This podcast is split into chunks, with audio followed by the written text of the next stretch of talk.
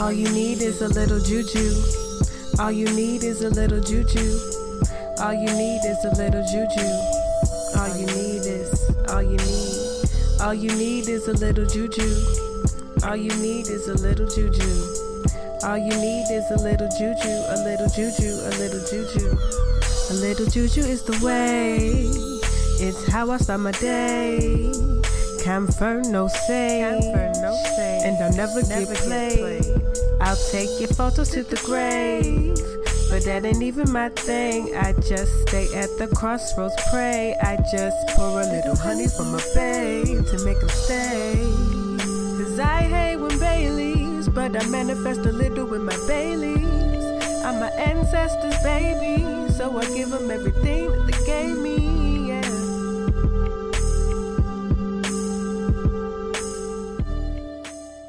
Hello, hello. Welcome to a Little Juju podcast. This is the podcast all about black spiritual practices, decolonizing our religions and understanding of religions, honoring the ancestors, honoring ourselves, and getting free. I'm your host, Juju, and you may be wondering, you might not be, but you may be wondering. This is not the Wednesday for Juju to drop an episode. This is a bi weekly show, and she dropped an episode last week. So, what's going on? You're absolutely right. This was just a little surprise episode that I wanted to do for the kids because you know Juju love the kids.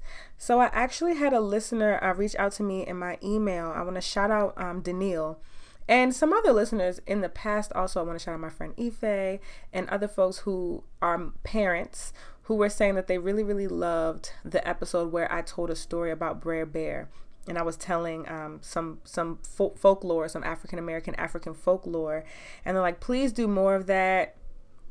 I let my child listen. They love the story, so please start doing more stories. And so this is actually just going to be a quick episode of me reading another uh, lore, and this particular one will be about Anansi. And if you don't know, Anansi is a very popular character in uh, African uh, storytelling and folklore.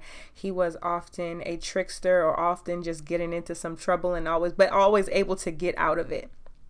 Which is just a common, uh, I don't want to say trope, but just a character or or understanding that our ancestors often told stories about um, characters who were able to were just in mess but able to get out of it and sort of to speak to them often being in mess and often being in like really difficult situations but knowing that they would be able to get free they knowing that they would be able to get out of it. And so they had a lot of tales and stories of of different characters like Brer Rabbit and Brer Bear and Anansi of being in situations that were difficult but always being victorious in the end.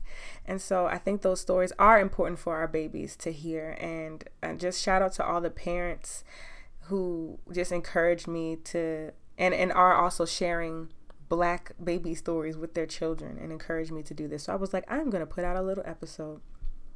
So today it's just going to be really quick. I'm going to tell the story of why Anansi the spider has eight legs. If you ever wonder why a spider has eight legs, our ancestors they gave us they gave us this Anansi story, story to uh, to talk about it. So I want to share that with you all, and I hope you enjoy.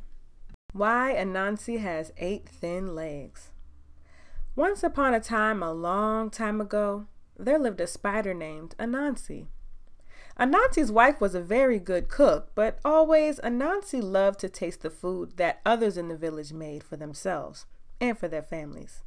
So one day he stopped by Rabbit's house. Rabbit was his good friend. There are greens in your pot, cried Anansi excitedly. Anansi loved greens. They are not quite done, said Rabbit, but they will be soon. Stay and eat with me. I would love to, Rabbit, but I have some things to do, Anansi said hurriedly. If he waited at Rabbit's house, Rabbit would certainly give him jobs to do. I know, said Anansi. Hmm, I'll spin a web. I'll tie one end around my leg and one end to your pot. So when the greens are done, tug on the web and I'll come running. Rabbit thought that was a great idea, and so it was done.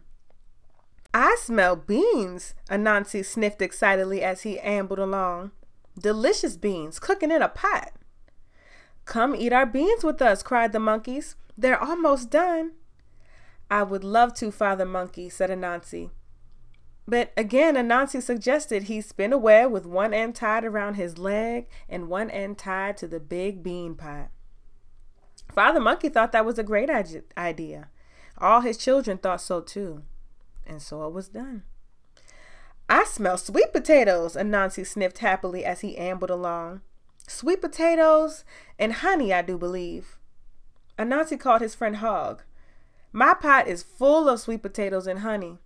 Come share the food with me, said Hog. I would love to, said Anansi. And again, Anansi suggested he spin a web with one end tied around his leg and one end tied to the sweet potato pot. His friend Hog thought that was a good idea, and so it was done. By the time Anansi arrived at the river, he had one web tied to each of his eight legs. This was a wonderful idea, Anansi told himself proudly. I wonder whose pot will be ready first. Just then, Anansi felt a tug at his leg. Ah, said Anansi. That is the web string tied to Rabbit's greens. He felt another, and another, and Anansi was pulled three ways at once. Oh dear, said Anansi as he felt his fourth web string pull. Just then, he felt the fifth web string tug, and the sixth, and the seventh, and the eighth. Anansi was pulled this way and that way as everyone pulled on the web strings at once. His legs were pulled thinner and thinner. Anansi rolled and tucked himself into the river. And when all the webs had washed away, Anansi pulled himself painfully up on the shore. Oh my, oh my, said Anansi. Perhaps that was not such a good idea after all. And to this day, Anansi the spider has eight very thin legs, and he never got any food that day at all. The end. So, what can we learn from that story? What could that teach us maybe about patience? What can that teach us about our own greed? What could it teach us about overcommitting ourselves to too many things, aka doing too much? you know, these are all lessons that I think are important, not just for children, but for grown adults too. Um, as I just finished that story, I, I feel like I should just read another one because it was so short. So I want to be able to share another story. So I'll, I'll read another Anansi tale. And this one is called Anansi and the Pot of Wisdom or no one person can have all the wisdom in the world. So, this is a very old story told when the world was young, and it's about how Mr. Anansi, the sly and greedy one among all the animals in the forest, outsmarted himself. So, as the story goes, Anansi, that is still his name, but did you know that his first name was Kweku because he was born on a Wednesday? Well, one day Anansi collected all the wisdom in the world and decided to keep it all in a large pot for himself. Now, now I have all the wisdom in the world for myself. At least that's what he thought, being such a greedy, greedy animal. So Kweku Anansi then tied the pot of wisdom around his neck with a strong vine rope and let the pot hang in front of him because he was afraid that someone would find the pot and steal it. But what shall I do with my pot of wisdom? He thought and thought, and at last he said, I shall hide the pot at the top of the tallest tree in the forest. So he searched the forest until he found the tallest tree, which happened to be the thorny silk cotton tree, and brought the pot of wisdom to that tree. So while Anansi was trying to climb the thorny silk cotton tree, his son was watching him. Father, he said, what are you doing? Well, said Anansi, I have in this clay pot all the wisdom of the world, and I'm going to hang it on the top of the tallest tree away from everybody. Then I will be the wisest in the whole wide world. I have an idea, said his son. Why not hang the pot behind you instead of in front of you? Then you will be able to climb the tree easier. Well, the sly one Anansi hung the pot behind him, and to his surprise, he was able to climb the top of the tree with his pot with ease. Finally, Anansi sat on a branch of the tree holding the pot of wisdom. Hmm, I thought I had all the wisdom in the world, he thought to himself. I thought I had it all in my pot, but my own son has wisdom that's not in my pot. But then he made a statement that we still use today.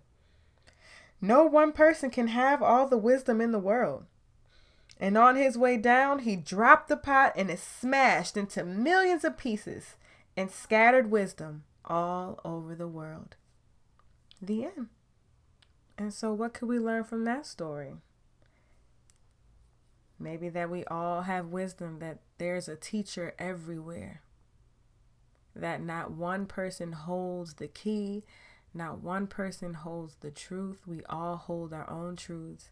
We all are experts in our own fields. We are all experts of ourselves. We all are brilliant and we all have things to offer. This is about community. This is about working together. And um, I love that story. I love Anansi stories.